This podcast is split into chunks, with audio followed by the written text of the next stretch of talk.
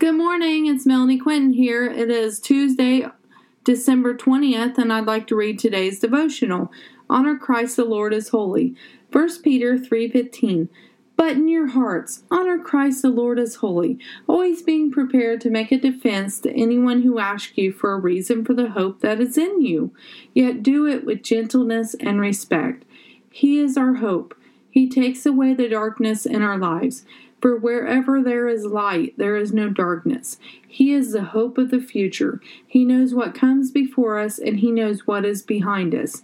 He is the truth, the way, and the life. When things around us begin to fade, He remains.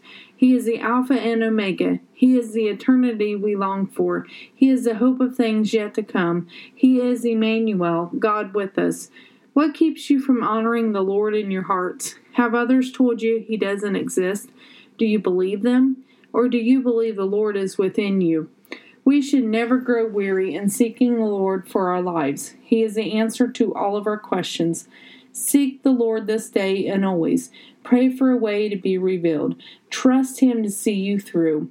Honor your bodies as a living sacrifice to the Lord Almighty. Obey His commandments. Love the Lord with all of your heart, your mind, and your soul. Embrace the awe of the season. Have faith like a small child, for they will inherit the kingdom of heaven. Love your neighbor as yourselves. Do unto the least of them, and you do unto the Lord, Jesus Christ.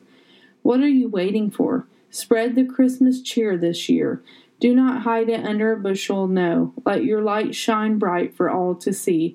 The risen King is worthy of honor and praise. He is holy and anointed one. He is Abba, Father. He is Jehovah Jireh, our provider. Seek the will of the Lord, and all other things will be added unto you. Have a blessed day, inspired by God on 12/20. Thank you.